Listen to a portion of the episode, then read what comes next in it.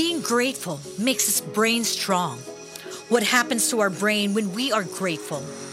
Is gratitude only useful for well functioning people? What if you're going through challenges, feeling tired, down, and really knocked down? Can gratitude help? These are questions that a lot of people are asking. What happens to our brain when we experience gratitude? Can it help us? Can it uplift us? According to a study at UC Berkeley, they started to address these questions in a recent research involving nearly 300 adults, mostly college students, who were seeking mental health counseling. These people reported clinically low levels of mental health at the time. The majority of people seeking counseling services struggling with depression and anxiety. They randomly assigned participants into three groups.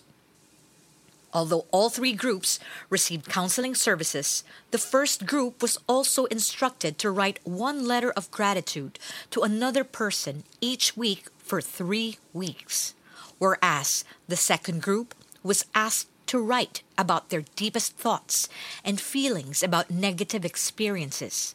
The third group did not do any writing. What they found is that the participants who wrote about the negative experiences or only received counseling didn't fare as well compared to those who wrote gratitude letters, who showed better mental health four weeks and 12 weeks after the exercise ended. UC Berkeley suggests that gratitude writing can be beneficial not just for healthy, well adjusted individuals, but also for those who struggle with mental health concerns. Practicing gratitude on top of receiving psychological counseling carries greater benefits than counseling alone, even when that gratitude practice is brief. Now, let's talk about the brain. Where is gratitude located? What is the mechanism in our brain that makes us happy when we are grateful? Let me introduce to you the medial prefrontal cortex or the MPFC and the anterior cingulate cortex or the ACC. Woo, what a mouthful. These parts were measured by an fMRI and the blood oxygen level dependent imaging to see how our brains experience gratitude. Most interestingly, when compared, those who wrote the gratitude letters with those who didn't, the gratitude letter writers showed greater activation in the MPFC when they experienced this in the fMRI scanner. Now, this MPFC is in charge of human social cognition. What is that? It's how people process, store, and apply information about other people in social situations, how we see people, how we see people we like, how we respond to being liked, accepted, or rejected, how we are in social situations, if our actions are deemed as appropriate by our environment. This part affects our perspective and affecting our decision making. Now, the MPFC and the ACC as well are the regions associated with gratitude, and these neural networks light up when we socialize and experience pleasure. This part, called the ACC or the anterior cingulate cortex, is involved in attention allocation or how we pay attention to things, what we choose to pay attention to. It's all about knowing what we select and what we want to focus on. It also delves into reward anticipation if something will give us pleasure, our decision making, our ethics and morality, impulse control, monitoring our performance, and error detection if something is wrong, if it is not giving us the results we want, when we have conflict, when we evaluate our social situations and our emotions. There's a lot going on in the ACC. These are measured again by the fMRI with blood oxygen level dependent imaging.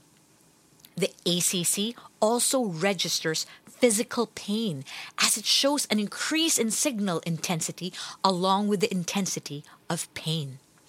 Evidence from social neuroscience studies have suggested that in addition to its role in physical pain, The ACC may also be involved in monitoring painful social situations such as exclusion or rejection. Have you ever felt excluded or rejected? Your ACC must be activated at that point. This is activated during social distress as the ACC detects and monitors errors. If this person is treating me differently compared to how they used to treat me before, therefore causing social and emotional pain. So, the so called pleasure center of the brain was discovered in 1954 by a guy named James Olds and Peter Milner. I call them guys, but they're doctors, of course. After they implanted electrodes into a rat and found that rats became addicted to pushing a lever that was stimulating the nucleus accumbens or the NACC. Again, it's another part of the brain that experiences the pleasure. The rats in Olds and Milner's experiment would continue to press this lever incessantly even at the expense of eating and drinking for sustenance. This suggested that the area is the pleasure center of the brain and is involved in the reward driven reinforcement of learning and addiction. Have you been addicted to something? Have you been addicted to social media or watching TV or watching a series?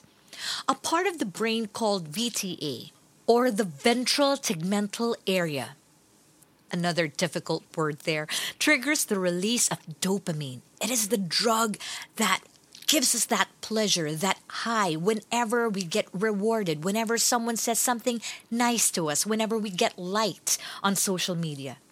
Now, this dopamine is released to the nucleus accumbens, much in the same way that addictive drugs and natural reinforcers such as sex, drugs, alcohol, food, or anything pleasurable also triggers the release of dopamine in the nucleus accumbens.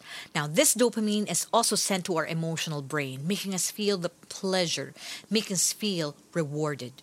This shows that expressing gratitude may have a lasting effect on these parts of the brain. Now, this practice, this gratitude releases dopamine. It affects the medial prefrontal cortex, how we process, how we store memories and information, how we see ourselves, how we respond to other people, how we can respond better in social situations, and how we can adjust our perspective in our decisions just because we chose to see gratitude. And just in case we're feeling pain or rejection, if we are focusing our attention on what is going wrong, on all the errors and our failures, choosing to see what we are grateful for can change the pain that we feel, can alter the pain that we feel, giving us better well being.